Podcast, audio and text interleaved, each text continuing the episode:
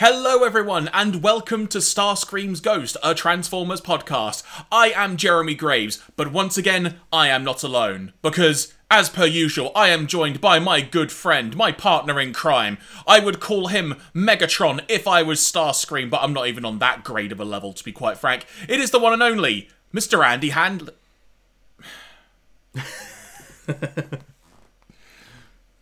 This, this, is what this, this is what happens when you big up the intro too much. You see, uh, Mr. Andy Hanley. How's it going, good sir?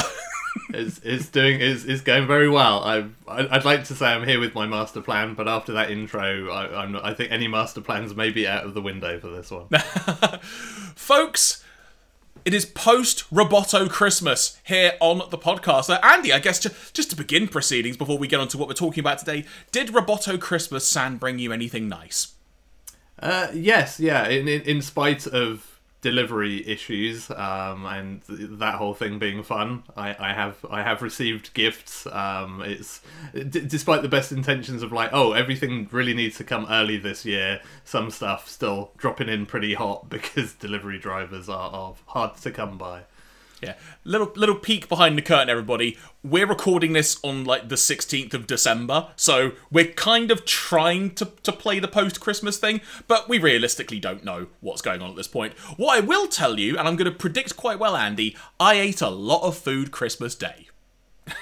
Yeah, yeah. I mean, I mean, despite this being the sixteenth of December, full confession, I ate a bunch of Christmas chocolates before this podcast just because I felt like it. So I'm already, I'm already in the eating too much Christmas spirit, as it turns out. So, are you someone? This just, I'm derailing this from the get go. Why not? Let's do it. So, are you someone who's like a, a liqueur person when it comes to chocolates at Christmas, or are you kind of just traditional chocolate? No, no, I keep it keep it traditional. Yeah, liqueurs have never really done it for, for me. Like an anything with nuts in, like I'm not not allergic to it, just don't particularly care for them. Um, but no, I, I keep it keep it simple is is my my rule there. Yeah, I'm not. I like chocolate in things, so maybe like in ice cream, for example. I'm not someone who goes for chocolate specifically, but you know, occasionally if there's some going and I just want a snack, I might have one here and there. But uh, but uh, but no, I'm uh, very much. Wait, I need to in the past tense. I really enjoyed all that food Christmas Day. oh, this is too difficult. Le- let's move on. Folks, today we are continuing our trek through season two of The Transformers as we will be looking at episodes 13 through 16 of this particular season. I will also add before we go any further if you want to find us on Twitter and Instagram, you can. You can find our profile name at StarscreamsPod. And if you want to drop us an email, you can do so using the email address starscreamsghostpod at gmail.com.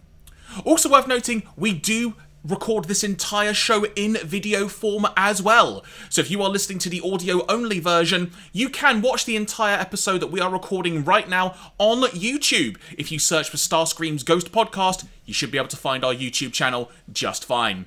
And speaking of YouTube, all the episodes that we talk about in each and every podcast that we record is being watched via the Hasbro Pulse YouTube channel.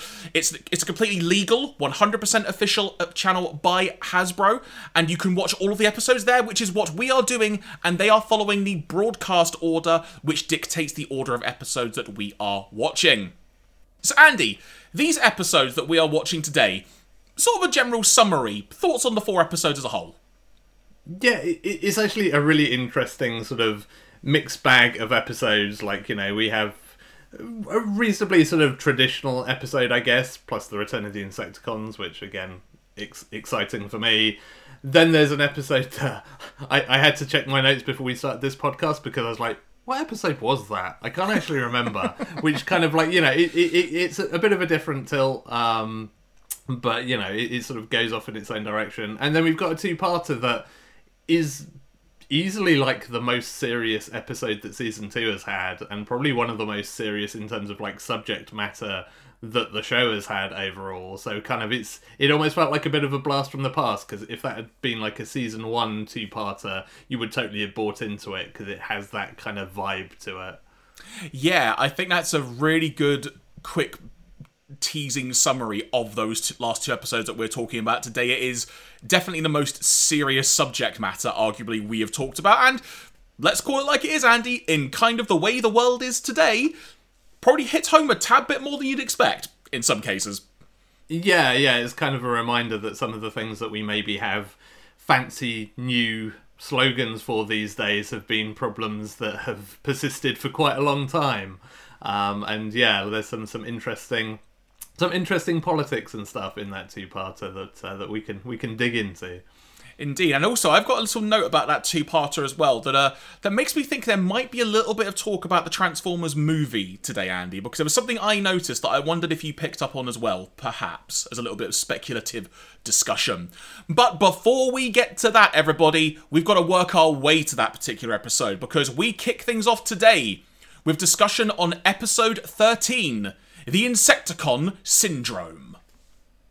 We begin with Bumblebee, Hound, and Tracks, along with Spike, being shown some trees that have giant chunks missing from them by a forest ranger named Jeff. I felt the need to note that, Andy, because it's important we know these character names, because sometimes they just outright don't tell us people's names, and it does kind of annoy me occasionally. Tracks deducing from the, those missing chunks of the trees, the Insecticons have something to do with this. Nearby in a cave, the Insecticons are feeling peckish. Bombshell saying, That's the problem with pines. You eat a forest of them, and an hour later you're out of energy again. On that note, they decide to satisfy their hunger once more and head out to feast. Jeff is then informed by a colleague of his that trees are being attacked by attacked, sorry, by quote giant figments. Which I don't know if there was a word missing there, or maybe I misheard that, but that's what I wrote down. I I, I, th- I think what they were going with there is like when he first sees the Insecticons, he's like, "Oh, these must be figments of my imagination," and then he's like, "Oh, the figments are eating the trees," um, which is it's a it's a very weird kind of setup and payoff for that sort of quote unquote gag, but I think that's what they were trying to do there. Meanwhile, in the sky, Megatron and company are searching for their allies, the Insecticons. I say allies, but after Starscream says he doesn't trust them, Megatron makes it known he doesn't really trust them either, but he's going to make good use of them for his plan and then be done with them. They keep watch of their allies from afar as the Autobots come across the Insecticons and a fight between the two groups ensues. This ultimately leads to the Insecticons pushing a giant tree log down a hill towards them, pushing them towards the edge of a waterfall, and it's smacking them straight off of that edge into the waters below. So Andy, this is I've I've really summarized like this opening section of this episode. I kind of liked how this built how this set up things. The Insecticons, obviously big fans of them, particularly yourself, I know. It was cool that they were involved in it. It was also nice to see that they were exploring a little bit more of just the Insecticons physiology, I guess is the way to put it. Because we had seen in the debut episode with the Insecticons that they could eat other things than just, you know, Energon. And this was another example how they can literally eat anything. And it was very interesting to see that. Yeah, yeah. I mean, it's it's one of the fun things that the show does with those characters. They're, they're kind of like the gourmands of, of like Transformers because they'll always chip in with their bit of commentary about how delicious or otherwise something is. Like if if if ever they wanted to make a really dumb like spin-off episode you would absolutely have to like have an insecticons cooking episode where they just like have some kind of like energon cooking show. Um but yeah that that's uh, that's quite fun. And i do sort of like th- th- there's a bit of continuity here in terms of you know because the last time we saw the insecticons they were just kind of working with the decepticons again and it's like well hang on a minute. I thought they'd had a falling out whereas this feels like it actually has a bit of proper continuity of just like well they're an absolute pain and they're probably going to try and double cross us and we're clearly going to try to double cross them because we're decepticons but you know we, we need them for this mission that we're going to you know our, our latest scheme. So i guess we'd better try and get them on side and you know buy them off to, to see if we can get them to, to do our bidding. Yeah, it's interesting when you mentioned the continuity aspect in relation to that because I want to say it was the traitor episode, if memory serves, was the last yeah. time we saw them working together, and that was all set up because of Mirage doing his thing and tricking people. So, like you say, it's good to see there's still that that that tension. But if the goals align between the two sides, then potentially there is a reason to work with each other.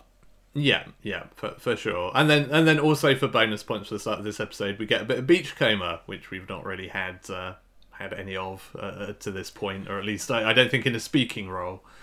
I'm trying to remember. Has Beachcomber appeared? At this point, I sort of lose track now who has actually appeared. I know I make a I've- big thing of it, but there was so many in, in the last couple of episodes. I think. Yeah, I feel like he's been in at least an episode just as like a background character, but I think this is the first time he's had a speaking role that I remember. This this was definitely another one of those like, oh yeah, this transformer has this voice. I never really thought about it kind of moments. After their work is done, Megatron and his merry mechanical men, as one of the Insecticons calls them, have come to talk business. While this interaction is happening, we come to find out that the Autobots and the humans that fell off the waterfall into the waters below, that was actually a hologram. So they did not take a mighty tumble, and in fact were hiding on a, little rock ledge a little bit further below. But Spike and Bumblebee run, run off on their own. Megatron promises the Insecticons a big meal from the Nova Power Plant. But in return, he wants them to carry out a small task for him, as they'll then be powerful enough to do it. This task being to siege the defense computer from, and this might be my favourite name of a location ever so far, Andy, from Iron Mountain. Yeah, that's a that's a good that's a good name, especially for like some kind of like defense installation. Like, of course, you'd call it Iron Mountain or something. You know, you're you're not going to call it like Blancmange Hill. Blancmange Hill.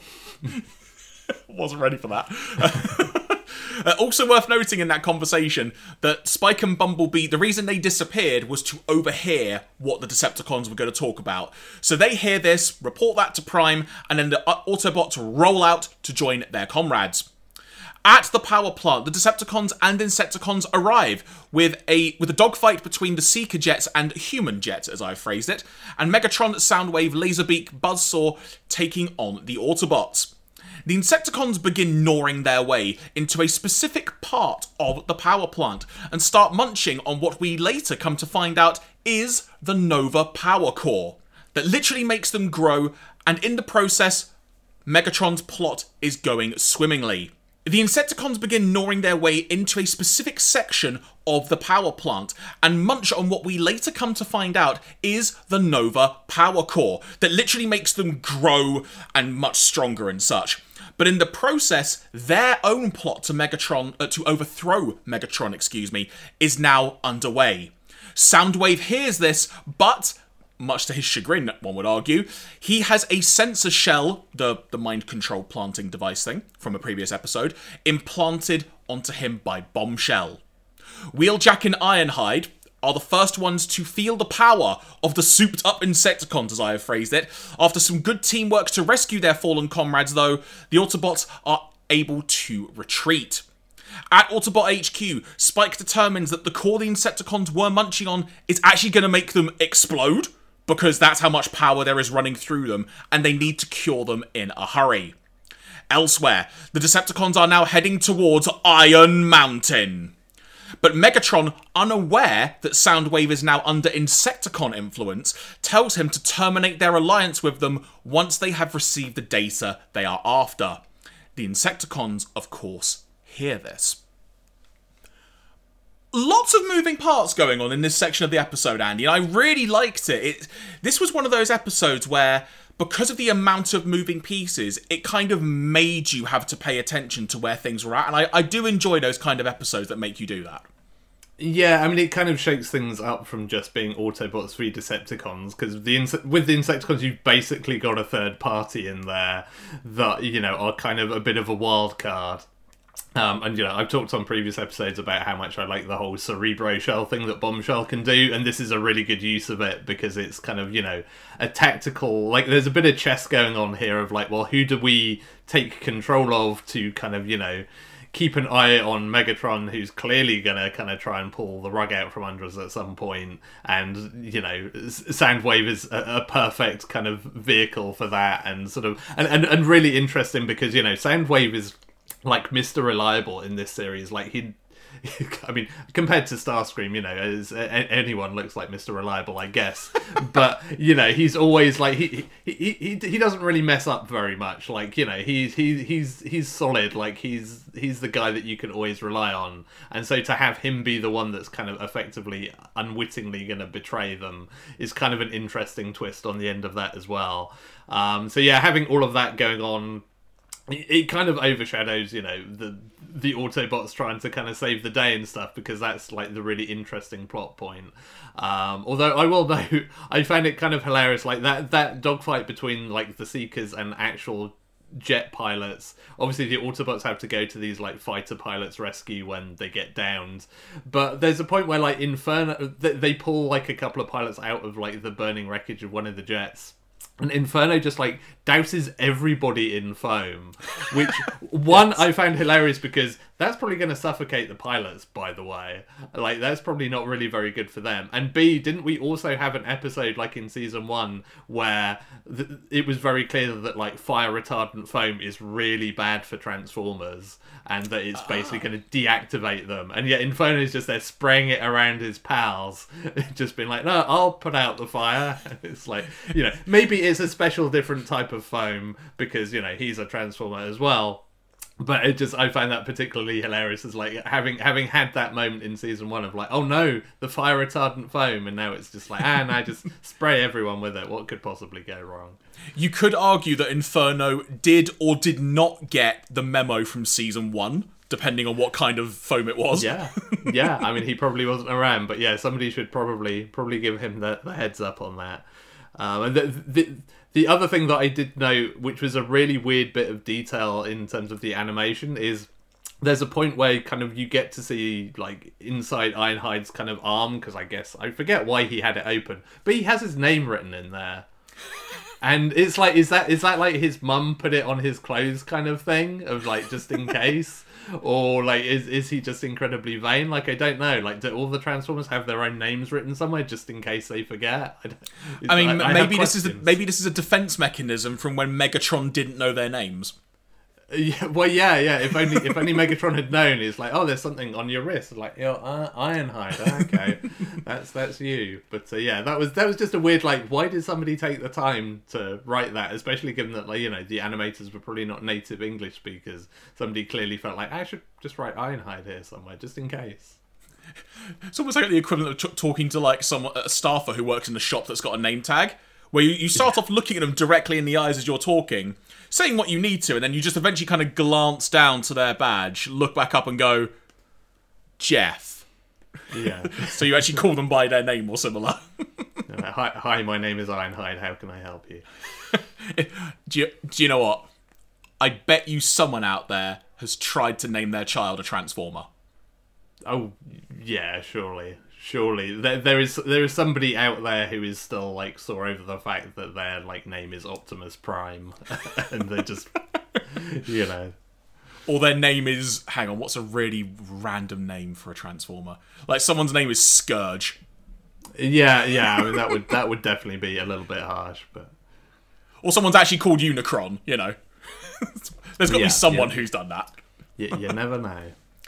At Iron Mountain, which basically looks like a giant diamond like structure just made of steel sticking out from the ground, the Decepticons are battling, quote unquote, the master defense sequence of the structure, and they are struggling to fight it. But during this time, Bombshell of the Insecticons is starting to get the Transformers equivalent of what I've described, Andy, as heartburn. But that doesn't stop the Insecticons burying a bunch of Autobots under rubble while Megatron's crew break in to steal the data that they are after. With Soundwave having now retrieved the data, Megatron makes it clear that the Insecticons are no longer of use. But the trick is on Megatron and Starscream in this instance as well, because Bombshell has seemingly planted Cerebro shells on all the other Decepticons without him knowing, thus meaning he is in control of them. He tries to also plant one onto Starscream and Megatron, but Megatron blocks that attempt. Starscream fails in that. Megatron, now knowing that the Insecticons are ticking time bombs as well, is ready to blast them to pieces when Prime attacks him to prevent him from destroying the Insecticons. giving the chance for the Insecticons to tell their new slaves, the other Decepticons, to fire on everyone else and get the data from Soundwave. At this point, Ratchet and Wheeljack arrive with the antidote that they have created. Just to focus on that little section there, Andy, because there's a lot, again, of moving parts in that. This is another great example for me of just how lots of like different little tricks going on. Like you mentioned, it's something different. And the fact that the Insecticons had the Decepticons number and they'd already planted all of those Cerebro shells, it was such a fun little twist to see. Yeah, yeah, it's uh, it, it, it's really kind of nicely done and completely turns the tables because it's not even often when you have these kind of things it just sort of like levels things up and you have an even fight but like it completely turns it around so that it's basically like kind of megatron versus everybody else at this point and he's kind of on his own um, as somehow the only person that could just like catch the cerebro shell and just be like nope not not having that um, but yeah it's it, it, it's a nice it's a nice little turn um, you know again, you'd have thought that Transformers of every stripe would have learned that maybe like brand new unknown power sources are going to be highly explosive because you know how many times have we had like Megatron or somebody been like, "Oh, I'll use this and I'll become super powerful," and then two minutes later it's like, "Oh no, I'm going to blow up." Um, and, when and will he learn? yeah, exactly. So we now have a surreal moment not the first one we're going to be talking about in this episode either, by the way, as in this podcast rather than this specific episode that we're discussing. Because Megatron and Optimus Prime are effectively doing a team up to stop the Insecticons at this point. As time is nearly running out and the Insecticons are feeling great pain from the amount of energy that they've consumed, at this point, Megatron is downed by one of the Insecticons, but Prime is able to get Megatron to transform into his handgun form and use Megatron to to fire at both Bombshell and Kickback, shrinking them back down to size in the process because he has used the antijack. Uh, antijack? That's not the word I was thinking. Antidote provided by Wheeljack and Ratchet. There you go. That said, yeah. Antijack is a great name for a, for an antidote of some kind. Yeah, I'm surprised that isn't some kind of like bit of Transformers pseudoscience in itself. But uh, but yeah, I, I really I really love this whole like Optimus Prime Megatron team up. Like that's your kind of like kids school playground. Like what if Optimus Prime and Megatron were on the same side? And it's just really cool seeing like Optimus Prime firing Megatron in his gun form. It's just one of those really stupid little just like oh this is really cool. This doesn't usually happen. It's basically like a fan fiction, isn't it? That's what it is at yeah, the moment. Yeah, yeah, pretty much. Like it kind of clearly leans into that wouldn't it be cool if you saw this thing and finds a good excuse to do it that, that actually makes sense. So mm. it's all good. So now that those two Insecticons are back down to size, Shrapnel is not at this point, and with about 10 seconds to go until Shrapnel is going to explode, Prime is downed, and at this point, Shrapnel harnesses the power of lightning, but that is the supercharger needed to pretty much make him go over the edge. Spike managed to somehow climb climb onto him and get the antidote inside of him, but that actually causes Shrapnel to explode, literally into pieces. Soundwave and the rest of the Decepticons are now back to normal, but the data that Soundwave had acquired, the whole crux of this episode, has been erased. How convenient. Shrapnel is literally in pieces, as I say, but Bombshell restores him using one of his weapons. Personal note from Jeremy, I was actually a little bit disappointed to see that because I wanted to see if that was going to carry over into anything. But, you know, what can you do? The Insecticons then escape, as do all the Decepticons, and everything is back to normal as they fly away for the episode to conclude. The whole sequence with Shrapnel basically going over the edge. Again, a really, really cool moment, but when he actually actually exploded, because I've not watched the bits of season two I've seen in so long, and I know you've never mentioned it either, so there was part of me thinking, does a Transformer actually die during the series? Like, there was just part of me thinking, do one, are we down to two Insecticons? Like, I was really confused for a minute, and then they obviously just fixed it straight away, and I was a bit disappointed. Yeah, yeah, it's sort of weird how because uh, it's kind of horrifying, you know. Everyone's just like looking at his just kind of blown to pieces body, and I mean, you, you know, again, I, I remember Shrapnel is in Transformers the movie, so I was like, well, this isn't gonna last. Um, and so yeah, like, and it, I, I guess at, at least again, it sort of makes sense. You know, we've seen sort of Bombshell's ability to, you know, control things and you know basically create clones out of stuff. I mean, it does it does beg the question like is is the shrapnel that he brings back to life is that the same shrapnel or is that just a clone of a shrapnel or like you know what what what's the deal there?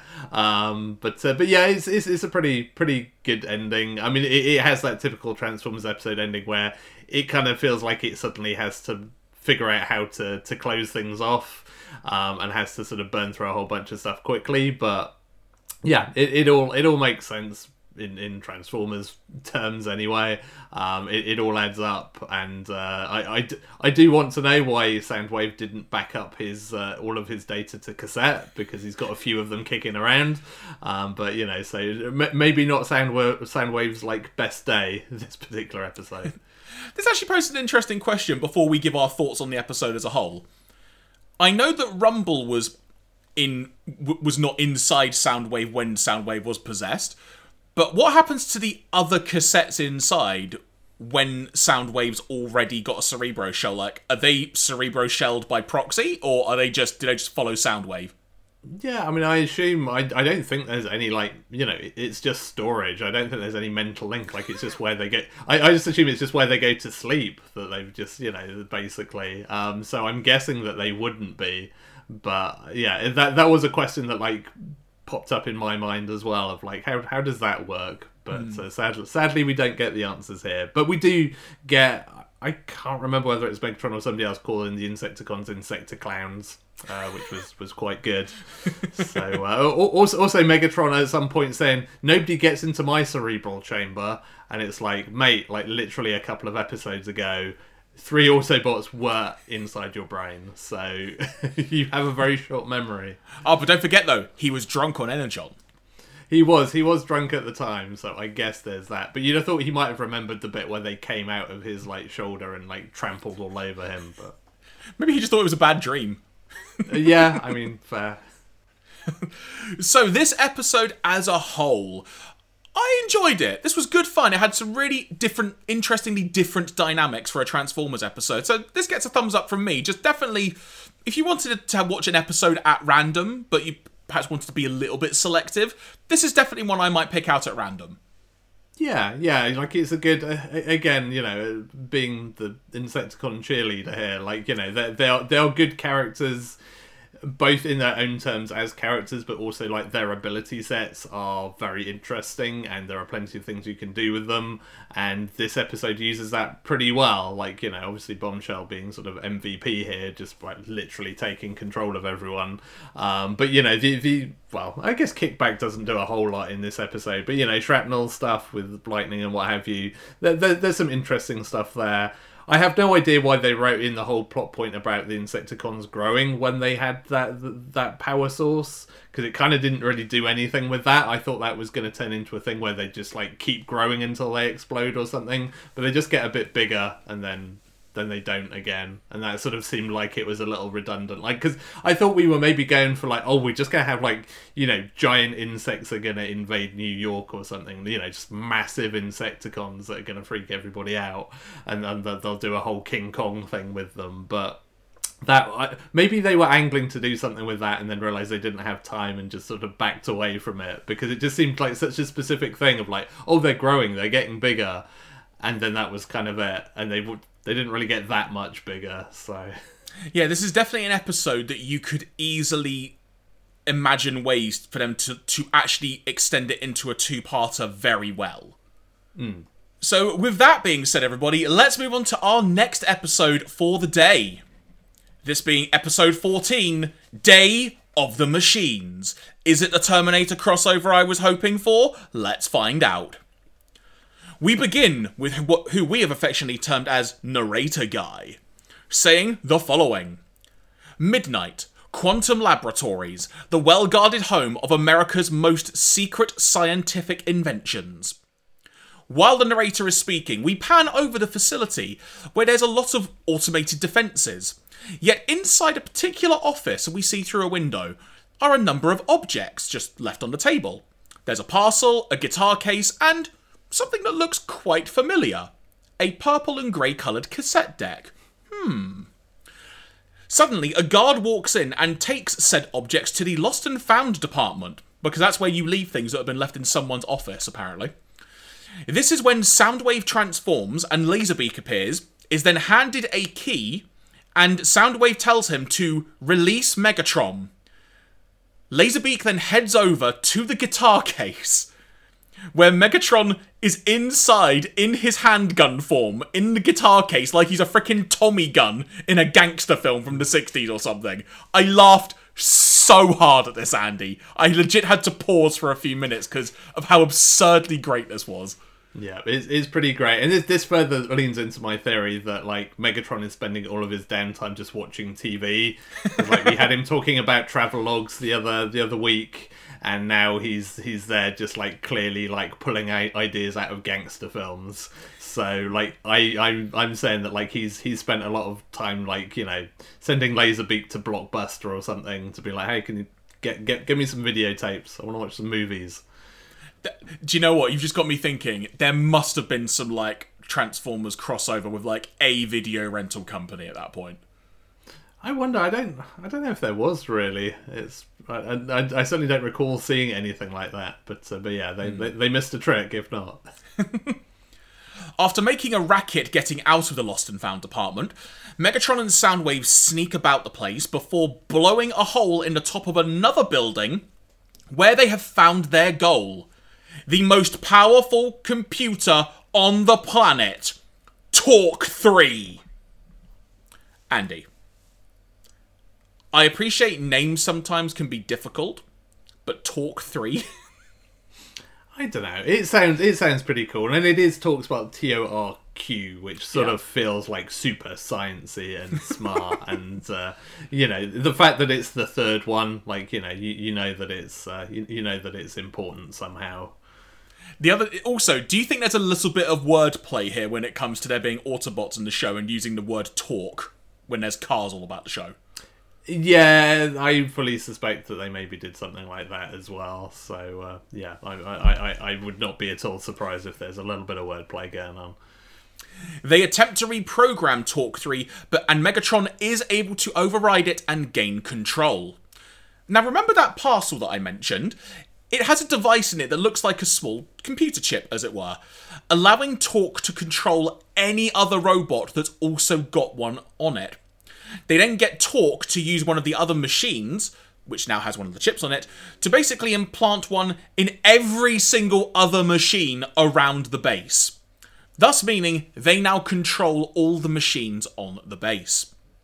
We then cut to an office uh, elsewhere on the base. It's the office of Dr. Paul Gates and some other person who's not actually named, who is explaining to a, the colleague I just mentioned that maybe Torq is a bit too intelligent for man to control, worried about possibly enemies gaining control of it. Oh, how how right you are.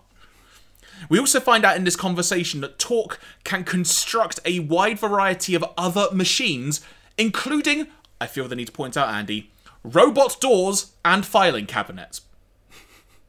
Yeah, that was the, the the the filing cabinet thing in particular was sort of a, a weird flex from the other guy because at that point the filing cabinet also just like lo- almost launches itself and almost brains the Bill Gates or whatever his name was. Uh, Paul Gates, you were Ah, close. Paul Gates. Oh yeah, his his his lesser known brother, um, who was doing really well until the Decepticons took over all of his machines. Um, but yeah, this was this was a very quick shift around from kind of foreshadowing to actual thing happening of like, oh, maybe it's dangerous making these intelligent machines. Like, no, it'll be fine. Wait, why are we locked in by the automated door system like within about thirty seconds?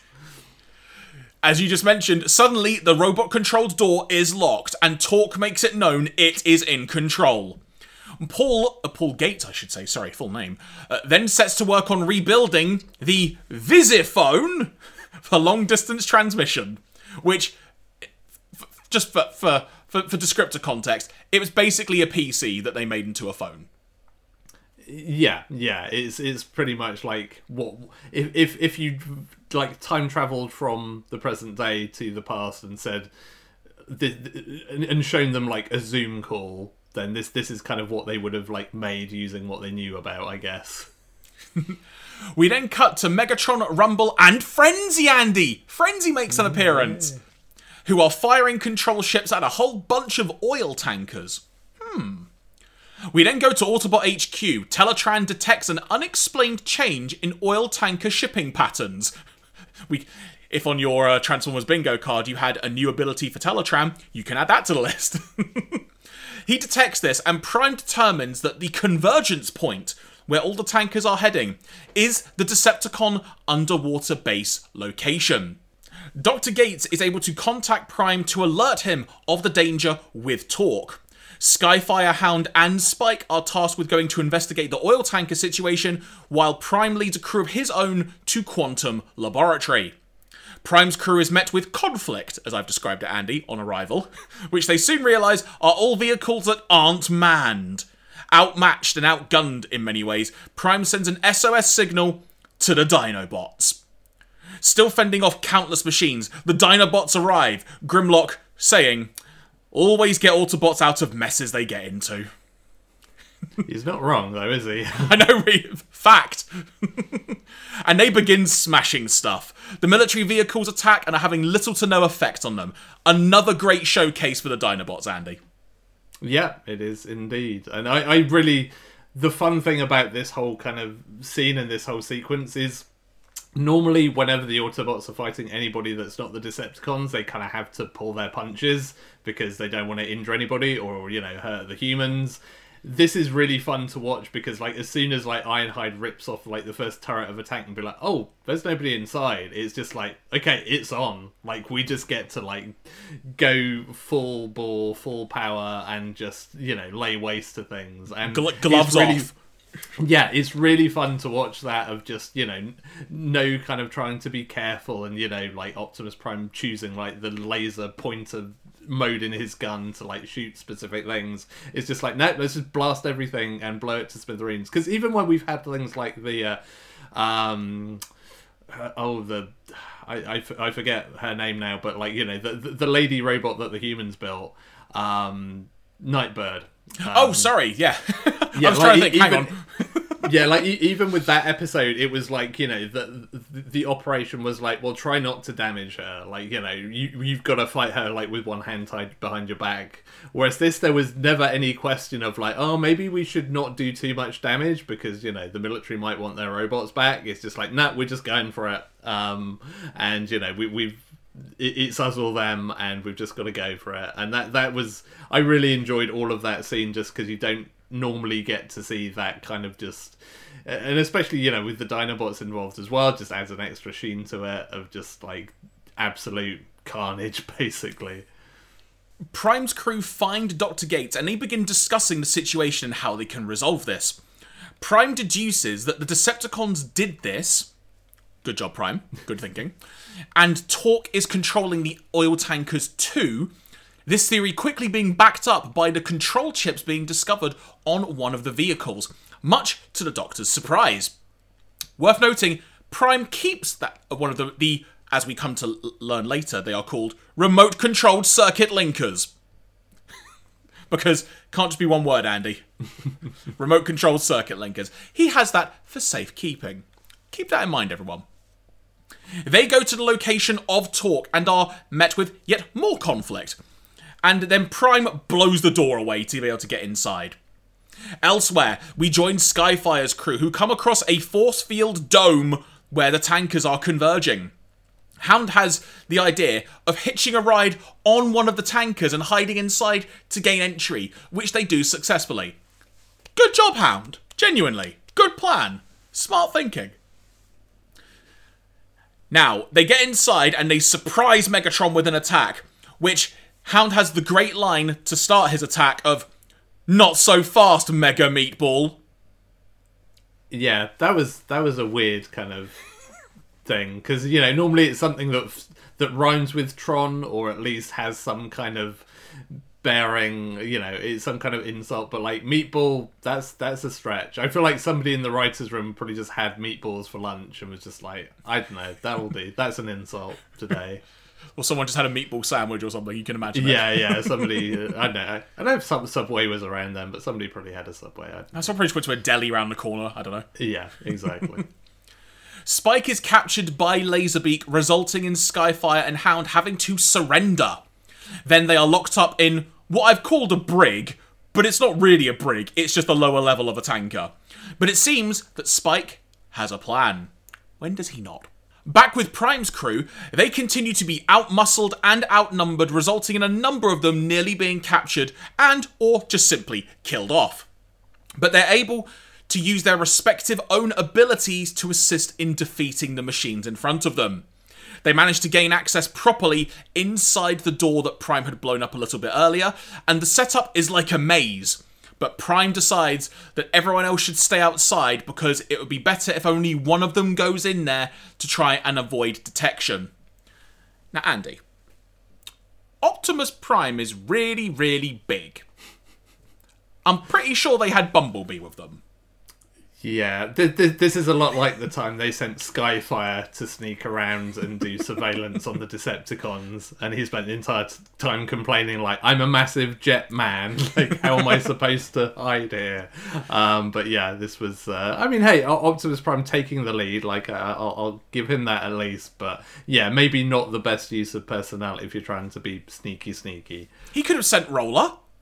Well, yeah. I mean, also, yeah, he has his own like surveillance thing that he could have sent out in in his stead.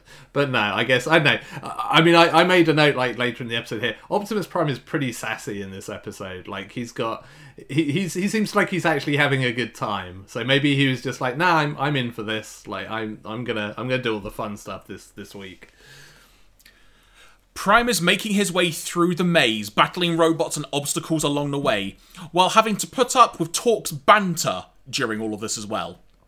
A circuit linker is implanted on Prime, and Torq now realizes he has control of Optimus Prime and very soon will possess all of the Autobots too.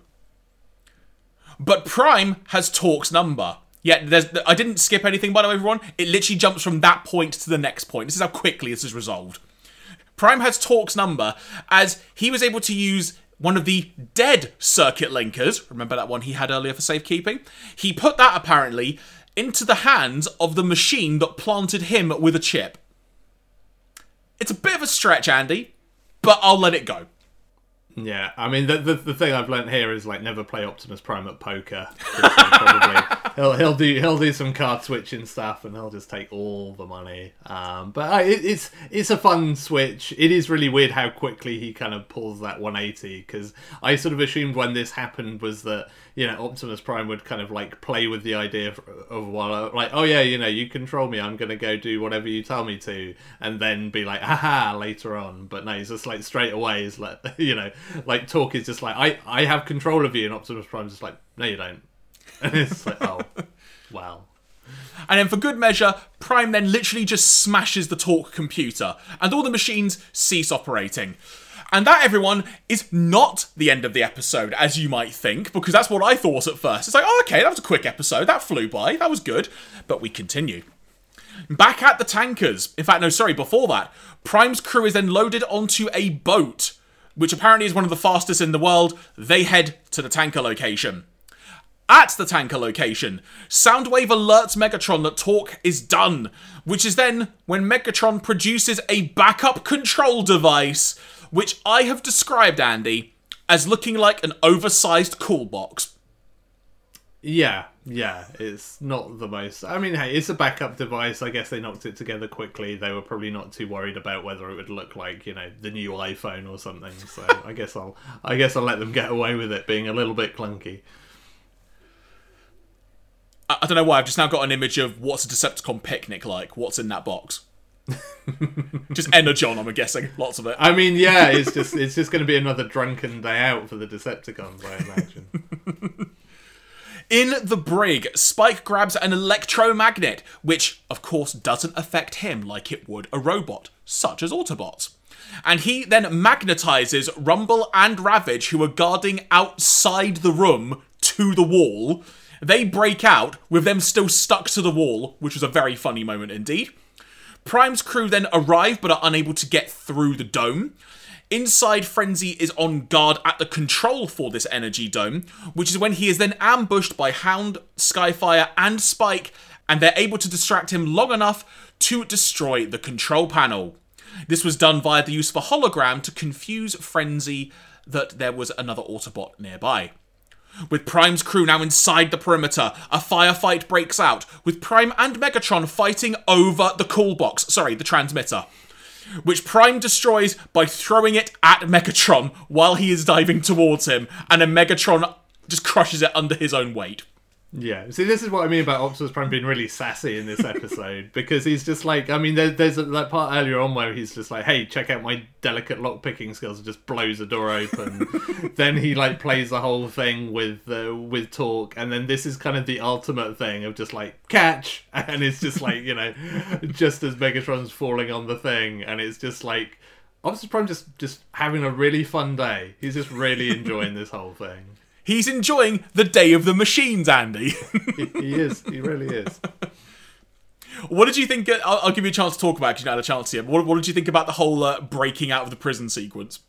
Yeah, it's it, it's good. Like it's one of the other things I like about this episode. Actually, is the whole like split priority thing where there's two important things going on at the same time, and you kind of end up with with you know basically two kind of story beats running in parallel, and you've got kind of Team A, you know, dealing with the the robots and Torq, and then the the B team like dealing with the the tanker thing. Um, I mean, I feel like we, we need another kind of counter that resets now for like times that Spike gets kidnapped by Laserbeak. 'Cause, I mean, that feels like we've seen that a good half dozen times of just like put me down, and it's like no, please just stop getting carried away by the bird. I will add that to the bingo card now. Bear with me. Yeah, that definitely needs to go on the bingo card. Um, and yeah, the, the whole electromagnet thing is is good. Like this is one episode where I really wish they'd have like a post credit scene where it would just be like you know. The battle is over. Everyone else has retreated, and it's just like Rumble and Ravage being like, "Hey, can we're still stuck? Can you? Can somebody come and turn off the magnet, please?" Um, because you know who knows how long they were stuck there before someone's like, "We've not seen Rumble in like a week," and he's still just like stuck somewhere in Decepticon HQ, just like glued to a wall by a magnet. Well, it's funny you mention that, Andy, because now the tankers begin leaving because the energy dome has been has been shut off, basically destroyed. And I don't think I properly described it, but where the tankers have converged, it's like a big platform that's been convert that's been created, sorry, on top of the ocean, just on top of the ocean, just sitting there and whatnot, with Decepticon base underneath. That's kind of how the structure of this works. Megatron then decides, because his plan has failed, he's just going to set off the self destruct command for the entire platform. Sure, Megatron, just your base is underneath, but sure, I won't argue it. And they make a swift retreat to Decepticon HQ. The deck begins blowing up, and all the Autobots jump onto the boat, but Skyfire, Hound, and Spike are still not there. Prime tells everyone to go on ahead because he wants to go and find his comrades. And he does so just by ripping up a chance bit of metal underneath him and finds them. And then Skyfire transforms, at which point he has the great line before Prime unearths him of saying, We're in deep transistor parts! Which I liked. And then they transform and leave. Back at the quantum laboratories, the Doctor makes it known he will not be reactivating Torq and manages to dig a hole from himself, making a comment about how all about basically how all machines can't be trusted. Which obviously, what are the Autobots, everyone? Machines. Gets a little bit awkward, but things are settled and the episode ends. Andy, first of all, thoughts on the end of the episode and then the episode as a whole. Yeah, it's a pretty, pretty, you know, pretty typical ending of just like you know re- retreat, self destruct. Don't ask why you're blowing something up that's literally right above your base, and and also where are you retreating to? Like you're, it's literally like five yards away. Um, it's you know this is maybe not the place that you should have built this thing, and you should have kept it a bit more remote. But I mean, I guess given we we've seen how quickly Decepticons can build bases, so like it's probably no big deal if it all gets blown up because you know like 12 hours later they'll have built a new one so maybe that was their thinking. Um, but yeah this is a pretty good episode like you know it's it, it has some fun moments of you know just kind of like I said, letting the Autobots just let loose and you know really wreak wreak havoc and do some damage. Uh, which joyously included like Ironhide just sticking his finger in a robot's nozzle until like until whatever it was it was kind of firing just like backfired on it. Um, like that was particularly enjoyable to A, see. a lot of sass Uh, in this episode. and yeah, yeah, like again, yeah, it's some some really good sort of because you get so much of just like sort of noble leader Optimus Prime. It's sort of you know it feels like he's he's you know having to, to rein it in. It's kind of nice to see him just just just having having a good time and, and getting to, to throw a few a few one liners out there himself. Um, but no, I, I like some of the action stuff. Uh, Again, like I say, I, I like it when they have like a split prior- priorities thing, and you have like a couple of teams doing different things. It, it it keeps things a bit more interesting than having you know one follow on from the other. Um, so yeah, this was this is, was was pretty good. A- Again, it's sort of a, a a good sort of classic Transformers plot line of you know uh, the humans have made some machines of their own, but blah blah blah. Um, so yeah, yeah, I, I enjoyed this one. Yeah, another thumbs up episode from me, I would say, kind of much akin to the previous episode.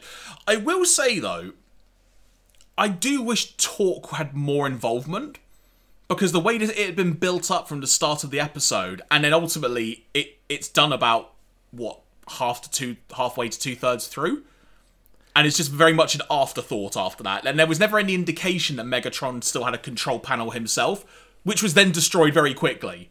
It kind of feels like the main crux of the episode, which is a bit of a damp squib ultimately. Yeah, yeah. I mean, it, it did turn out that Torq was basically a, he, he was all talk. Um, I'm sorry. Um, You might have just peaked, Andy, with your jokes. yeah, yeah. The, that's straight, straight, straight from the Christmas crackers. Um, but yeah, like it, it, it's weird because it does feel like he's set up to be like the real villain of the entire episode. And again, there's there's almost that feeling of like, you know, is he gonna i- is he such a smart like supercomputer that he's gonna like one up Megatron at the end? And you know, is there gonna be a big whole thing with that? And it's just like, no, he's really he's just a computer, and he's not like you know, he's not really all that super. Um, and you know, he gets kind of like done over pretty easily by Optimus Prime, and then it's just like, nah, he's he's run his race, he's done. Um, so yeah, given given how that gets bigged up early in the episode, it is a bit of a strange, you know a strange pivot because he's almost kind of irrelevant to proceedings because like you know megatron could have put those chips on those robots and just controlled them with his his cool bag so you know i'm not sure why why why Torq was even particularly required really There you go.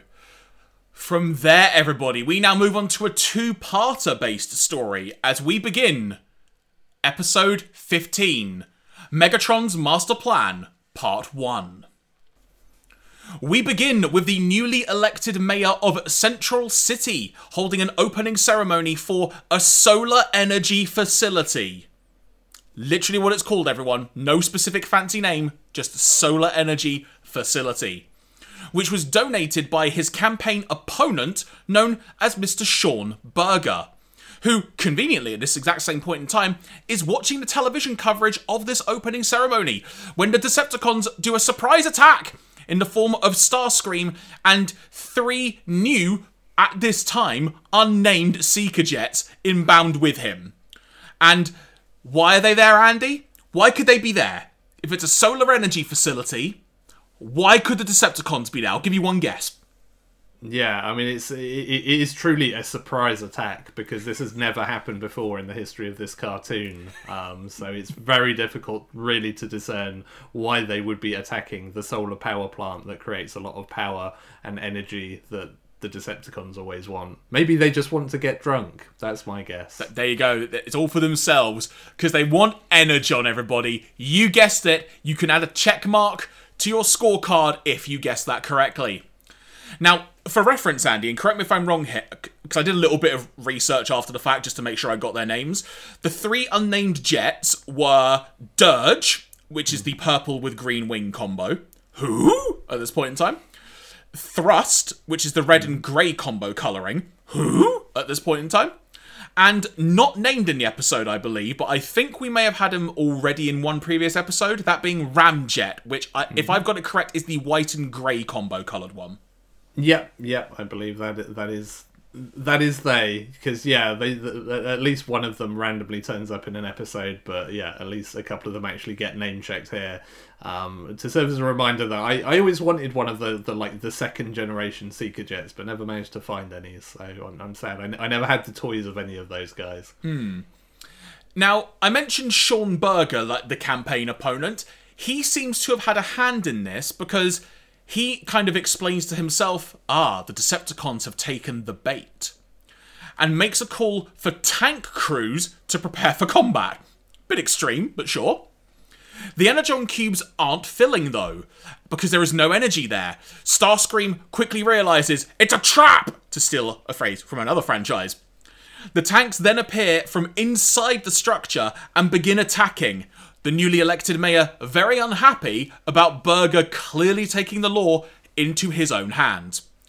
To add a little bit of context here, which isn't expressly mentioned until later, Sean Berger has his own private military because he's that rich. So that's why he is able to launch the attack. But this is not randomly actually mentioned until much later. A distress call to the Autobots is made, and they arrive swiftly, with them battling off the Decepticons, including a fun moment where Smokescreen, I believe Andy, debuts this, but correct me if I'm wrong. He debuts a flying car variation of his transformation sequence and blinds Dirge in midair. yeah i guess was that smokescreen or was that Tracks because i know Tracks has had like a flying car mode at some point and i'm I might maybe I got that wrong then because I thought it was Smokescreen for some reason, but It, it, it may have been. If, if so, that is definitely the first time we've seen it. But I feel like Tracks has had his flying car thing, which hmm. again, yeah, this is this is a thing of like, oh, okay, I guess. I mean, they can fly as robots and they can drive as cars. Why not do both together? someone clearly went, you know what would be a really cool toy? Not just the car, flying car. Yeah, yeah. I'm try- I'm trying to remember whether any of the actual toys like had that sort of ability or that transformation. Like, I feel like that might actually have been cartoon specific. Like, cue lots of disgruntled and annoyed kids of just like, why doesn't mine do that? Mum, why doesn't my car have wings? As a thank you, the mayor says he wants to honour the Autobots at City Hall. Now, Andy, interesting slight tangent for you today. Sean Berger's voice actor. I recognised this voice. I recognised it a lot. And admittedly, I've recognised it so much I've totally forgotten the actual voice actor's name now, which is really bad of me at the time of recording. But it is actually the same person who did the voice of General Hawk in G.I. Joe. Okay. Because I watched a lot of Action Force and G.I. Joe back in the day, like I've talked about in previous podcasts. But the thing that kind of got me, to add some more context for why it was quite difficult for me to get into Sean Berger as a character, is General Hawk is one of the good guys, and his voice is very distinct. So I'm constantly hearing a G.I. Joe character be evil, but then I look at the character and it's nothing alike. Yeah, But ironically, yeah, has a military force. It's like, what's going on? yeah. That, that that's often the trouble with a lot of these things. Even, even with like actual actors, sometimes you know when an, an actor you you know them from one particular role where they're you know a goodie or a baddie or whatever, and then you see them in something else, and you just have that like I just can't connect the dots here because I'm so used to seeing them in this kind of specific role, and now they're playing the exact opposite, and it's kind of breaking my brain. I, I've definitely had those moments before. I believe the voice actor's name was Ed Gilbert, if I've just done a quick Google to make sure I've got that information handy. In his office, Sean Berger is not happy with what has what has transpired when he notices an odd tape on his desk.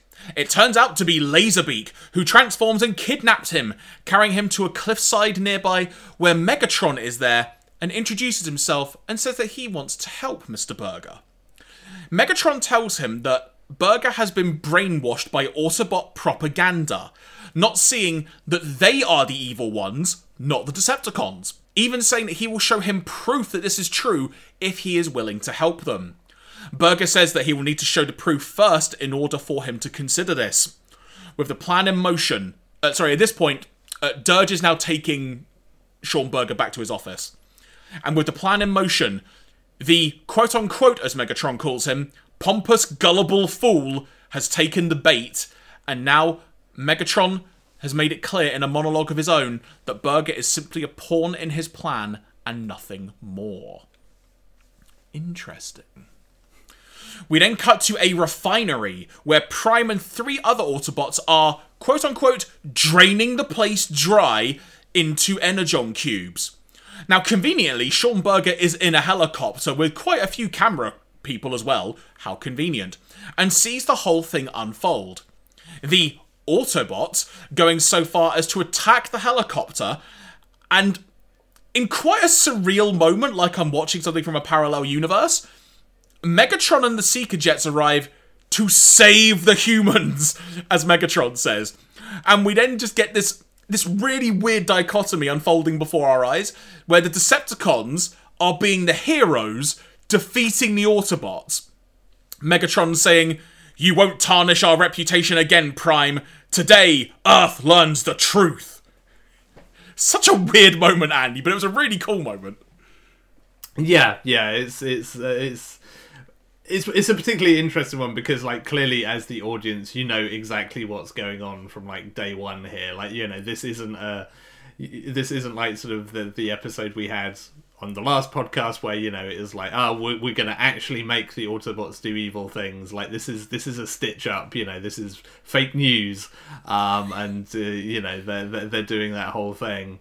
Um, and yeah, like it, it's sort of it's interesting the way it kind of like you know dovetails into the whole sort of like political side of this of you know this guy who clearly like lost an election but you know still wants power.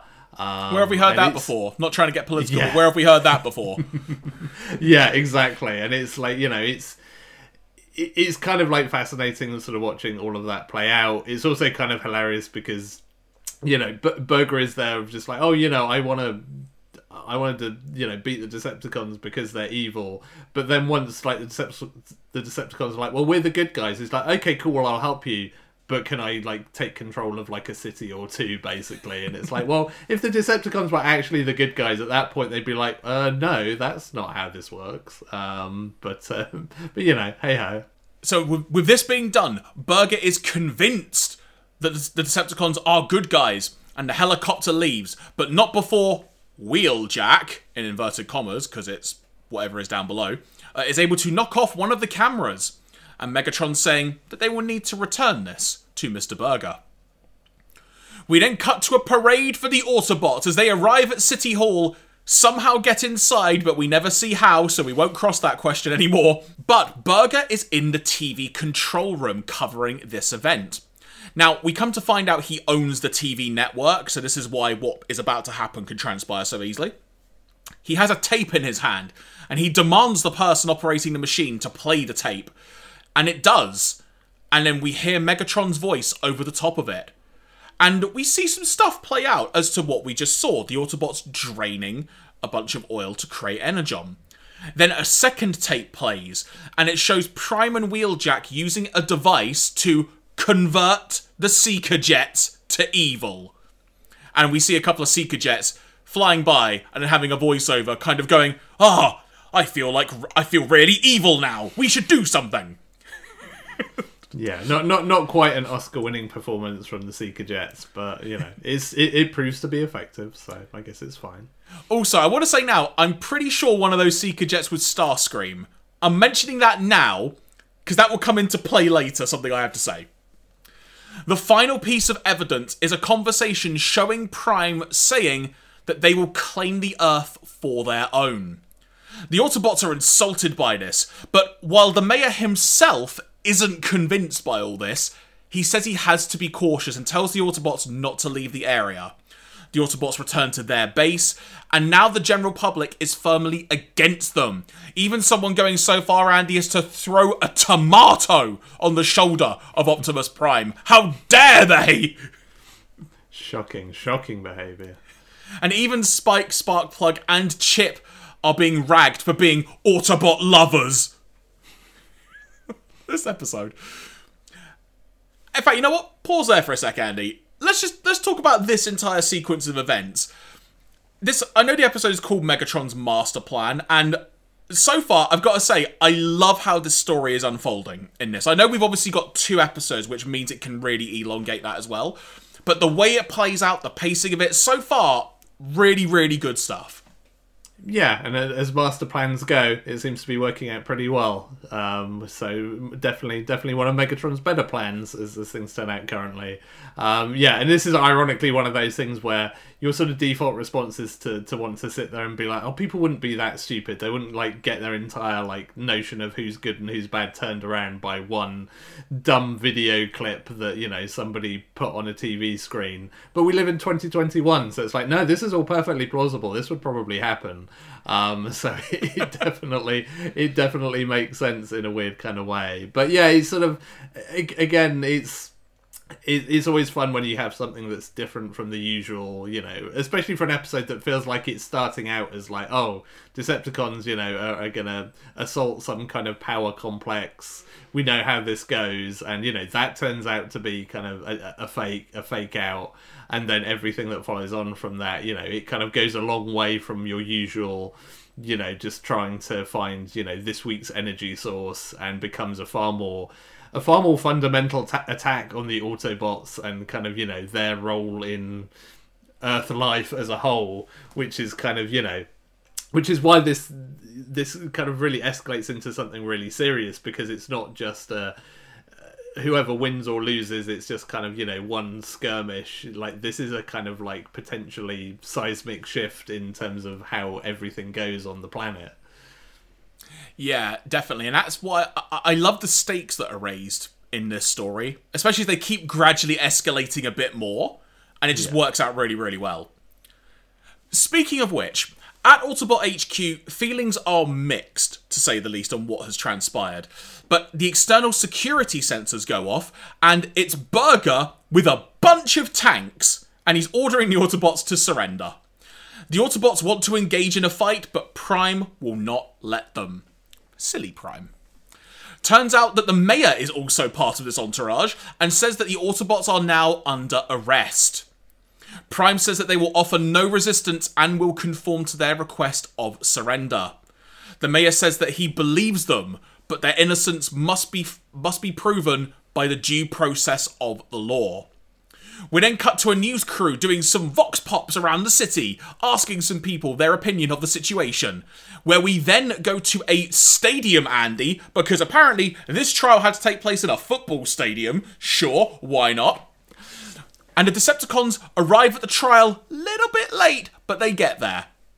Burger gives some testimony, but Spike, who is one of the humans in the audience, he senses that something is off, and he then leaves. But Andy, this being Spike, he doesn't just, you know, walk out to the aisle and walk away. He decides to jump onto the football pitch, run across it, and really make it known that he's running away somewhere, which then prompts Megatron and Soundwave to send out Ravage to go after him. And as he's and because we know that Spike has got superhuman powers, he outruns Ravage, gets through one of those spinning doors, and then Ravage gets stuck in a spinning door. Just... Yeah, yeah. I mean, that's. I, I, mean, to be fair, we we've seen Spike outrun like Bumblebee in car mode, so he can absolutely outrun Ravage as well. So at least that's you know it's consistent. It's canon now. that is how fast Spike is. Um, but yeah, Ra- Ravage getting stuck in a revolving door again. You kind of want like a post credit scene for this episode where he's still in there, like you know, three hours later, just like I can't figure this out. Help or he's just constantly this... going round and can't get out. yeah, like this isn't this isn't like the cat flap at home. I don't I don't understand. Spike is now in a control room where he somehow has access to unedited master footage of the incident that took place at the oil refinery. Again, not going to question it, we'll just go with the flow. And it has some extra unused bits from there. One clip's one clip shows Starscream unmasking himself as Prime. Andy, remember how I said earlier Starscream was one of the Seeker jets? Yeah. hmm. I'm pretty sure that can't work from a continuity perspective. I mean, I guess like given that this is all like fake footage, like they could have been shot at different times and spliced together. I mean, my my bigger question is like, where's Starscream hiding his wings in the Optimus Prime outfit? Um, I hadn't thought of that. Which you know that that is maybe my more pressing concern. That- Again, to be fair, like toy Starscream, you could just like take the wings off and they were removable. Maybe that's how actual Starscream works as well. We will leave that question to, to never be answered, everybody. At this moment, Ravage arrives. But back at the trial, the judge rules them as guilty, that being the Autobot. This despite Chip being one of the voices in the crowd, one of the two voices, it should be said, basically saying there's more evidence coming, but the judge will not wait. He says that their punishment is that they are banished from Earth, and Prime acquiesces to this request at an airport, spaceport, not specifically named, a port. The Autobots board a ship provided by Burger because this guy is just clearly made of money, clearly. And the ship takes off with Chip crying as the ship is leaving for the stars. Now, the ship is basically bound for Cybertron, no specific destination mentioned, but it's implied it will be Cybertron that is the destination. At Autobot HQ, uh, or should I say Decepticon HQ? Because now the Autobots aren't there, but whatever. Burger wants his reward, but Megatron is going to claim his reward first. He activates and uses his arm cannon to somehow reset the navigation via Teletraan on the Autobot ship. I don't know how. I'm just going to let that one slide, Andy. That will be added to, to, the, to the never to be answered question bucket, as it were. Yeah, this, this that moment for me was just like utterly bizarre. I'm just like, wait, what's he doing? And it's like, oh, he's kind of using his cannon as like a sort of touch screen interface or something. Like, why can't he just like type on the console like everyone else when they use Teletraan? I don't know. I but can answer that, Andy. Is it because it looks cooler? No, because you'll recall in a previous episode he didn't know how to work Teletraan. Well, yeah, that's true. But I mean, you'd have if, if only he just shot it with his laser cannon until things changed in his. Clearly, his mistake all along. So Nev- uh, Nevercon, that's not his name. What the heck's Nevercon? Megatron. I'll leave that in the edit, I don't care. Megatron has now changed the destination to be the sun rather than Cybertron, revealing his true colours to Mr. Burger. And the big cliffhanger of the episode is Will the Autobot ship survive? How will it survive? Can it survive? Find out next time on The Transformers. That's the end of part one, Andy. I'm loving this story. It's being executed incredibly well, great pacing, some really cool twists and turns in there. And honestly, Megatron's plan, as ludicrous as some of it is, and how dumb humans are, let's call it like it is, it's executed really well. Yeah, yeah, it, it's the nice thing. I, I feel like, especially again when you have a bit more breathing room of like a multi-parter, it's a lot more fun because you do have you you have to have a plan that executes well and almost comes to fruition, just to like make the the cadence of the story work. So it's like you said earlier, there's a really good gradual like bit by bit escalation from just like ah this is going to make the autobots look a bit stupid and look bad to people to suddenly like you're being banished from the planet and then to you're being shot into the sun. Um, and it's it's a really good cliffhanger that's played really well in this episode. Like one of the smart the things that good fiction especially for like a long running series like this has to do is it has to sell you on the idea that the good guys can get utterly obliterated. And i think it's something transformers struggles with overall because a it never has the time to do it and it's difficult to to raise the stakes that high. Um, but like any good sort of big long running series, like you know, in the anime sphere, you look at like Shonen Jump stuff, your kind of Naruto's and Bleaches, where you know you've got to believe in moments that like Ichigo's gonna die in Bleach, and like that's a really hard thing to sell people in on because you inherently know in your brain that well, there's another episode of this like tomorrow or next week or whatever. It, this isn't what's gonna happen here. Um, but this is a really good moment where you have that that kind of moment of just like, oh, this could be it. Like this could be the end of Transformers. Like the Autobots. Have, how are they going to stop themselves being shot into the sun? And it, it sells you really well on the fact that they're in dire straits and there's seemingly nothing or nobody that's going to be able to like pull them out of the fire, quite literally. Um, and uh, that that's a really fun kind of moment that it gets to to use as its cliffhanger, and yeah, be a, literal again a reminder that this this kind of these episodes aired daily. It'd be like come back tomorrow and find out whether all of your favorite toys are going to be melted in the sun. That's actually one of the other points I wanted to mention. That that little end stinger bit where it says "come back tomorrow." It whether it's just the way things worked out from ultimately the production point of view and when the episodes were delivered, I don't know. But it kind of surprises me they didn't leave this to be a weekend long cliffhanger. Because you could easily have dragged this out for a couple of days and told kids, tune in Monday to see if they survive. Yeah, yeah. I, I, I wonder whether yeah, it's maybe just like pure happenstance that this wasn't like a Friday and Monday split or, mm. or, or, I mean, maybe it was, but they didn't know it was going to be at the time, or whatever. They they just had to assume it'll be it'll be the next day. But yeah, it, I mean, yeah, maybe for the best that kids weren't left wondering too long. But uh, th- thankfully, thanks to the joys of YouTube, we had to wait all of like ten seconds to load the next episode. Indeed, because it is now time to talk about episode sixteen, Megatron's Master Plan, Part Two. The episode begins with a parade for the heroic Decepticons because Andy, it's Decepticon Day! Yay! Yeah, I, I, that that whole scene I really loved. It's just like it's just really dumb and entertaining. Like kids dressing up as Megatron and very hastily organized. Just like, well, I guess we better have a parade for them then. And it doesn't even seem like a thing the Decepticons would be particularly into because it's like, well, look, can we just get on with conquering the planet now? But they, they at least play along for a little bit before uh, before they, they let the the facade slip. It's funny you mentioned that actually because Starscream was the one that questioned to Megatron, "Why are we doing this? Can we just take over the planet?" And Megatron just simply says, "I have reasons." it's like, sure, Megatron, sure. yeah, it's like they're, they're, they're, gonna they're gonna be serving energon. I can get drunk again. Free energon for all. now, apparently, uh, now I feel the need to say we don't know how much time has passed since the end of episode one and episode two now. Because, like you say, Andy, this parade kind of feels not rushed, but it, it's ready to go, to say the least.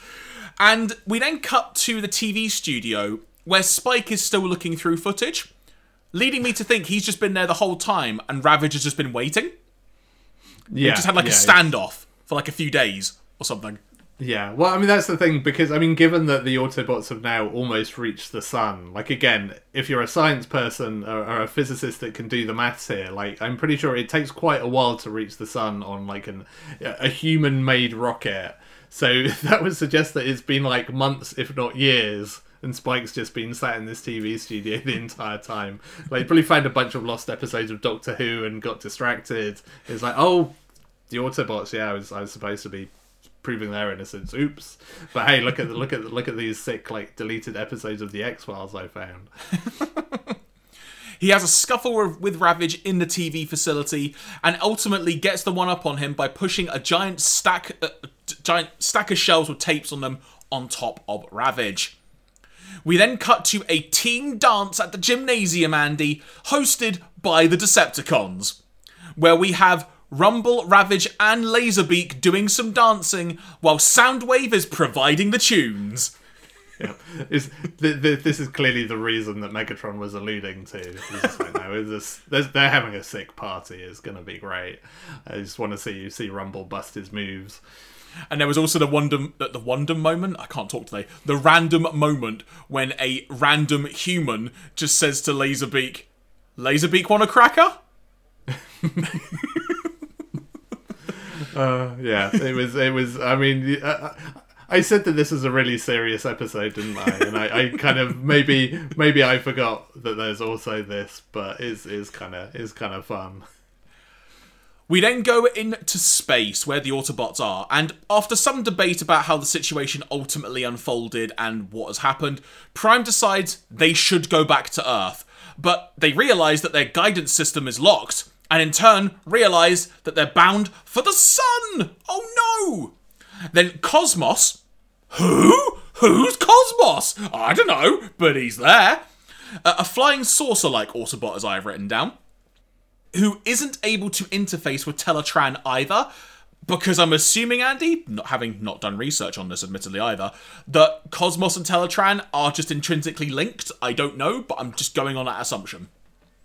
Yeah, I, I, I'm not sure that there's any canon or science to this. Really, it's just, it's just like, oh, Cosmos is a spaceship. I guess he can do a space thing to save the Autobots, which is a really hilarious moment here because they kind of like finally look to Cosmos like, you can save the day, and then he's just like, okay, I, oh no, I can't. and then, yeah. and then it seems like, oh no, he's just failed miserably. you know, your big time to shine. And I, I had the Cosmos toy as a kid, and it was really cute and cool. Uh, but it's like, oh, Cosmos, he just couldn't couldn't, couldn't really put, pull pull it together in his moment of glory. Yeah, it's just like he goes inside the ship, starts trying to work on the computer console, and it's just like, no.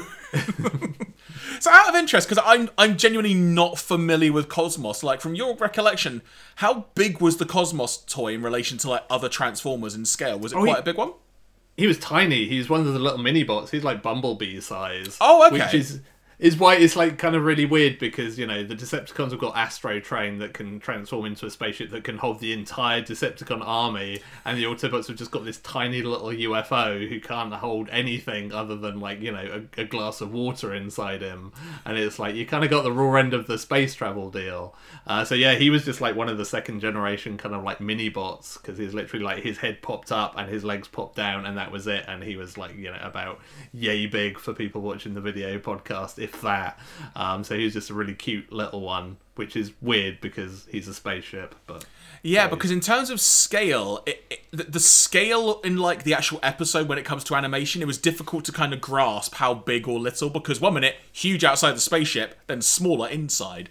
So I wasn't sure if there was something fancy about that, but we shall leave that discussion for a future point. Uh, at the actual Decepticon base, that being the underwater one, Burger says that he wants his three cities. I say three specifically because in the previous episode, as Andy mentioned, he had said specifically he wanted one or two, and even Megatron calls him out for being greedy. But also, Megatron, I'm not going to question how, he is patched into some kind of video feed looking at the Autobot ship going towards the sun. It's Megatron, I'm not going to question it. And then the ship explodes! Bye bye, Autobots. It's over, says Megatron. And then they head to a press conference. sure, because. So, this is actually a good moment for me to break the discussion for a second because remember earlier in the podcast I mentioned there's something relating to Transformers the movie that got me thinking. Mm-hmm. It's actually this moment, not not the press conference by the way, the ship exploding. Because so many Autobots and Decepticons in the movie are just often like just removed to make way for more toys. Do you reckon this may have been an instance of testing the waters for what the reaction may have been like in terms of trying to write a story where they just got rid of the Autobots? Because they basically get rid of all of them. Yeah, I don't know. Cause it, it feels like it's so all or nothing. Like it, it, I, I feel like this is far more just a generic kind of ploy of just like you know, get a really good cliffhanger, like people bring people to the brink have that moment of just like oh shit are they actually doing this? And then you know pull back the curtain and be like ha not really. Um, so I, I, I don't think they they probably had any serious aspirations to kill anybody off and, and given that we've already had like shrapnel literally being blown to bits and then put back together 20 seconds later um, and, and, and multiple near death experiences for Optimus Prime that have come to nothing I think you know they they're, they're very much in the no, nobody will die here phase, which uh, which yeah they, they they got out of that come the movie, but I think at this point there's no real interest in killing characters off. Yeah, it just made me wonder because I, I don't I don't know ex- exactly when this episode aired, but on the credits it still says 1985, so the movie would come out the following year. Mm-hmm. Yeah, so that's why I was wondering that. So they've headed to a press conference, that being Megatron and Burger. But in the mayor's office, Spike presents video evidence to the mayor, who acknowledges that there's now there's no way to bring the Autobots back, but he has an idea of something they can do. At the press conference, Megatron tells the Earth germs, great phrase, that his plan to conquer the planet and to suck it dry of energy has succeeded, and now the next phase will begin. The, pre- all the press people in the room realize what's happened, and Megatron thanks Burger for his help, which instantly turns all of humanity against him. Oh, oh no. we now begin seeing the Decepticons causing carnage in a city as Megatron has declared martial law and and dares anyone to oppose him. Megatron then christens this city which he is currently destroying as Megatronia 1. With more to follow apparently. Megatronia 1. That's the best he could come up with. Yeah, he probably had like a long night with like a pen and paper. Like, what should I call it? Mm, I don't know. A long, uh, yeah. a long night with pen and paper and a glass of energon. yeah, yeah, quite, quite clearly. Burger now realizing what has happened, st- even starts telling people as well that. Sorry, I should clarify. Burger's now kind of having like just a moment of realization of, oh, I've messed up. But then also starts telling people, I saw the Autobot ship explode. We can't even get help at all. But Spike is determined, even with that news, to at least try and clear the Autobot's name, regardless of this. But as he is running towards, he's still got the tape in his hand, he's running away, probably to a TV studio or something, and he somehow trips over a tripod of a light, and then Laserbeak and Ravage, while chasing him, are able to destroy said tape. Spike, mate.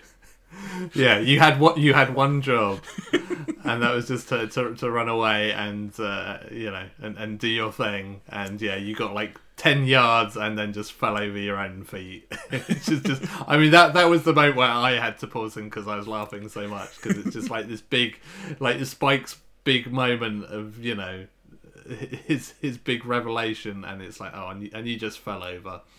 He's gonna go and save the memory of his of his fallen comrades. No. Yeah, uh, not for not for long. We then see Burger begin attacking the Decepticons along with Spike. But Megatron tells Burger, Do you still want your reward? Burger says yes, because he's a deluded fool. And Megatron says, You shall have everything you have earned. We then see footage of slaves, that being the humans, working hard producing Energon cubes in various locations. With Soundwave in particular, I've noted, Andy, being a proper slave driver, like cracking the whip and whatnot. and Burger also doing his part as as a member of the slave contingent. And everyone, also notably, really, really not liking him. He is truly alone. In outer space, at the sun, we see a giant yellow object, sort of emanating from the sun but moving away from it. And it's Cosmos! Yes, and he is towing a giant ball of Autobots. And I literally mean that because Trailbreaker apparently was able to use his force field to protect all of the Autobots from the explosion. They want to head back to Earth, but Cosmos's guidance system, which, as mentioned earlier, is somehow bound to him by Teletraan, isn't allowing him to not go towards the sun. So already, this plan is not working. Oops.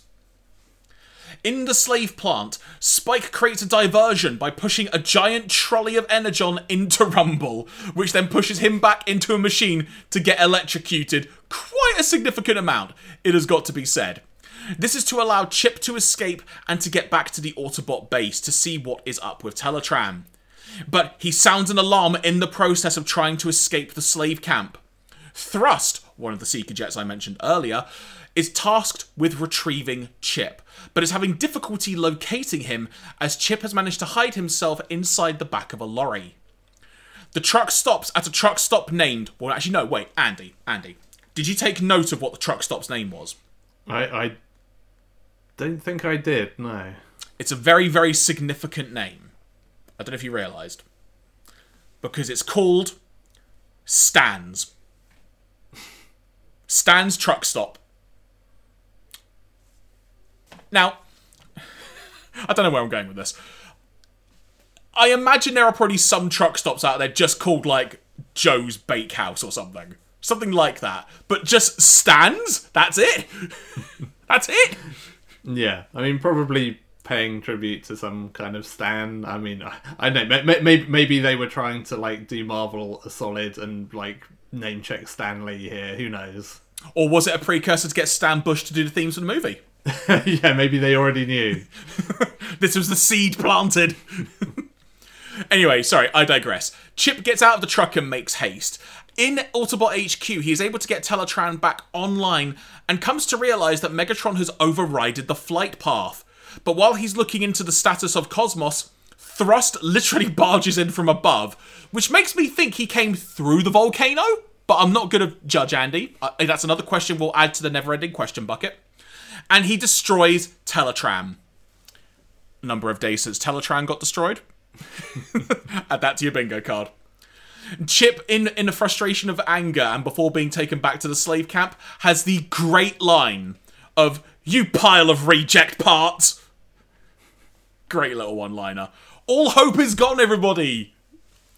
But ironically, because Teletraan was destroyed, the flight plan that was in that was embedded in Cosmos is now gone.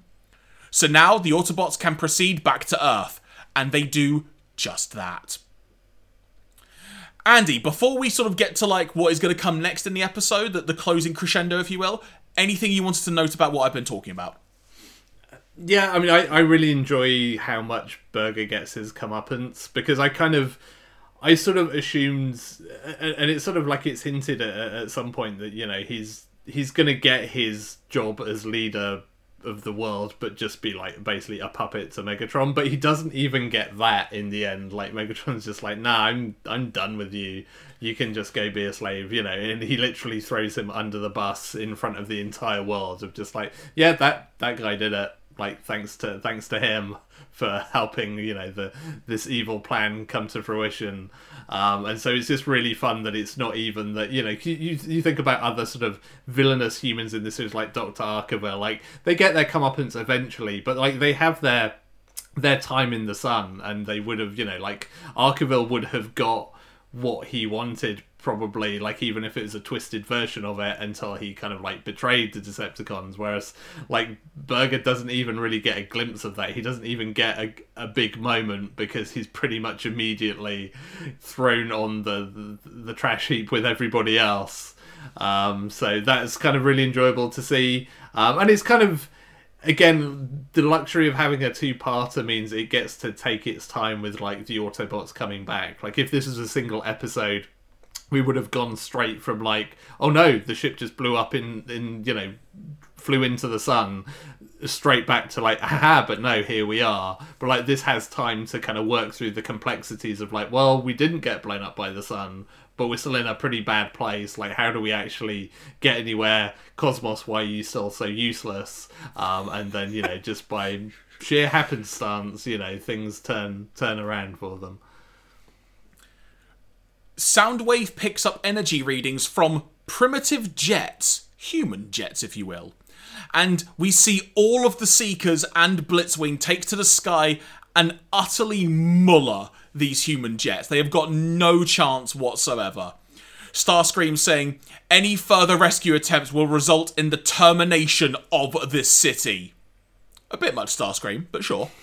Megatron rejoicing on how there's literally nobody that can stop him, is cackling away when suddenly in the distance we hear some familiar sounds, like something rolling across a road and then he hears the familiar voice of Optimus Prime, and Megatron is apoplectic, to say the least. And we get the firefight we've been waiting for. Basically, all of the Decepticons, the all of the Autobots, and it's just lasers going everywhere. It is such a cool visual to see. And Ironhide also having the wonderful line of, Come on, guys, let's wrap this package of Decepticon garbage. just a great little line. This is a visual, Andy. Just both of those sides of just full of the, the full complement of both sides was such a great visual. Yeah, th- th- that moment in particular kind of reminded me of like much like we talked about with season one, that the multi-parters also felt like they were very much made for home video releases, and to have like you know something big that people would want to kind of own um, on on tape, and th- this was a reminder that you know Megatron's master plan was definitely it was definitely one of the ones that that I saw around. I think I probably must have watched this on VHS because I have enough vague recollections of it beyond just like the you know Autobot parade stuff, which features in the end credits as well. um, but like you know, I, I definitely have enough memories of sort of burger etc that I, i'm pretty sure i watched this on cassette tape but this is a, one of those that definitely feels like it was made to be something that could be packaged up onto a vhs for kids. Um, and that that that moment was what reminded me like as the culmination of it of just like oh yeah this is this is definitely kind of what this story is as well. Now, I think this is the first time I'm ever going to say this, Andy, on the podcast, and it, it's going to feel weird saying it, but this needs to be said in how I've written my note down here. The Decepticons are outnumbered. When have we ever said that before? Because there's always been so many of them. Yeah, yeah. I'm not quite sure where, where where a bunch of them have gone. I mean, I suppose they they, they uh, they annoyed the Insecticons again, and uh, yeah, I guess some of the others are somewhere else. Who knows? There we go. But of course, as is traditional, when when when the chips are down and he can't win, Megatron issues a retreat. The humans are freed, hooray! And the mayor pleads for forgiveness from the Autobots to stay.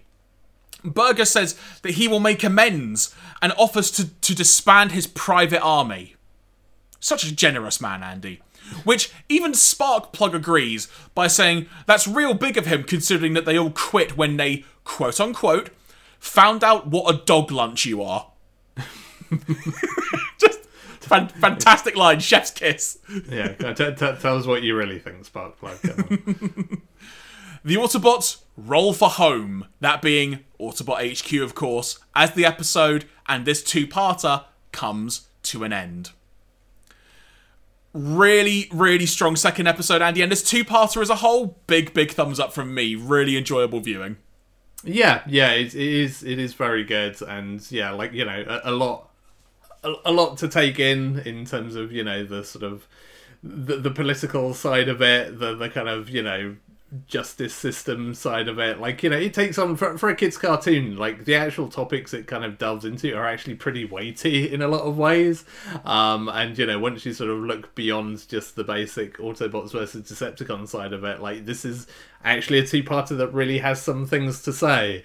Um, and is is kind of interesting, you know, around sort of political corruption and corruption of the, the judicial system and fake news, as mentioned, um, and it sort of rolls all of that together into a pretty interesting package. Um, but yeah, it's it's an enjoyable one. Like I say, this is the first time I think this series really sells a kind of Autobot demise plot point and just really goes for it in terms of like, no, this could be it. It could be done done and dusted. Final episode.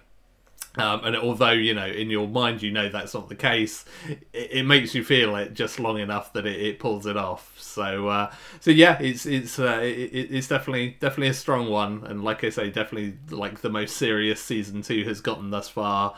Um, and it's also taught us a very important lesson that that the ladies love Soundwave because they were really they were really kind of clustering around him when he was there spinning tunes for the the Decepticon party. So there we go, everyone. I've got to say, actually, before properly moving on to our outro, Andy, I think this this set of four episodes overall really strong. Like going back over them now as a collection of four episodes, really, really good, solid viewing, especially back to back, like we've been watching them. Yeah, yeah, it t- t- ticks a lot of boxes. Again, sort of a nice.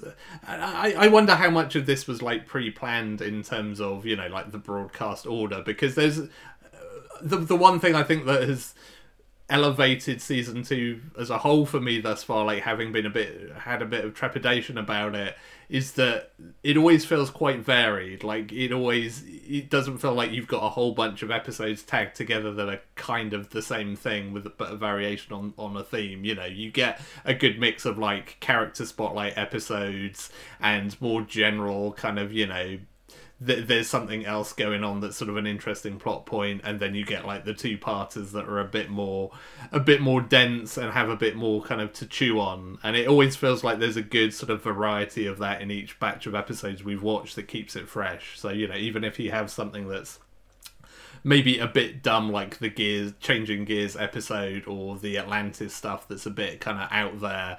You also have the stuff that's a bit more grounded or a bit more traditional or, or whatever it is, and and I think that's really that's really helped like not make any of these feel like oh god, you know we've got to watch a bunch of these. They've always been felt quite refreshing because there's always something different.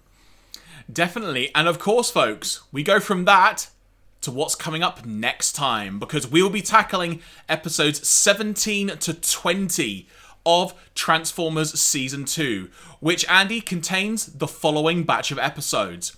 Episode 17, Auto Berserk. Episode 18, City of Steel. And then episodes 19 and 20, Desertion of the Dinobots parts one and two. Another two parts are coming our way, and it's all about the Dinobots. I am excited.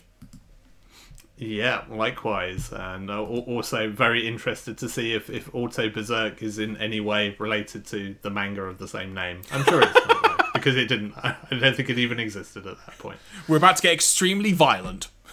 yeah, yeah, yeah. It'd be very different. The only 18 rated episode of Transformers. It's weird. So, folks, actually, do you know what? The other thing to note, Andy, as well with that is we'll be talking about those episodes next year. Mm-hmm. Which is quite a weird thing to say in itself. We've we've almost made it to 2022. By the time you're all hearing this, is like this is December the 30th if all has gone well. So you've literally got a couple of days to go now before we're in 2022.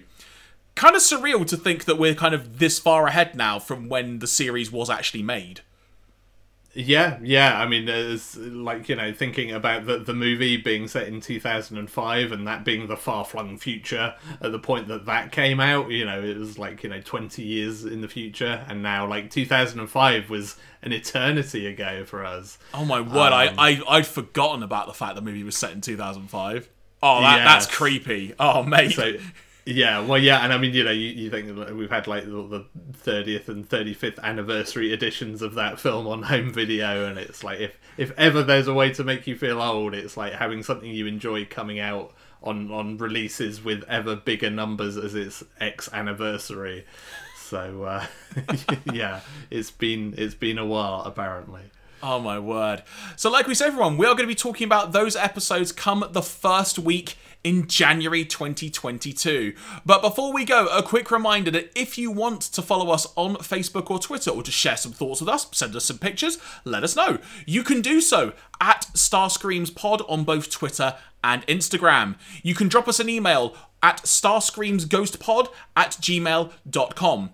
And for those of you listening to the audio version specifically, if you've liked what you've heard and you'd like to watch us talk about the episodes, as mentioned at the top of the show, every single episode of our podcast is recorded in video form. So you can actually watch us discussing these as well if you so choose. You can find us by searching on YouTube for Starscream's Ghost Podcast, and you should find the YouTube channel just fine.